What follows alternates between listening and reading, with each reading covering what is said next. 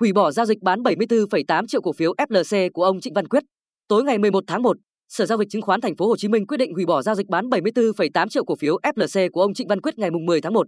Hồ sơ thông báo hủy bỏ giao dịch bán cổ phiếu FLC của ông Trịnh Văn Quyết theo chỉ đạo của Ủy ban Chứng khoán Nhà nước SSC.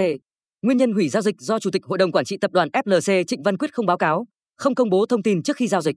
Ông Quyết đăng ký bán 175 triệu cổ phiếu FLC để giảm tỷ lệ sở hữu từ 30,34% xuống còn 5,7%. Văn bản thông báo đề ngày 5 tháng 1, nhưng SSC cho biết chỉ nhận được báo cáo dự kiến giao dịch vào cuối buổi chiều ngày 10 tháng 1.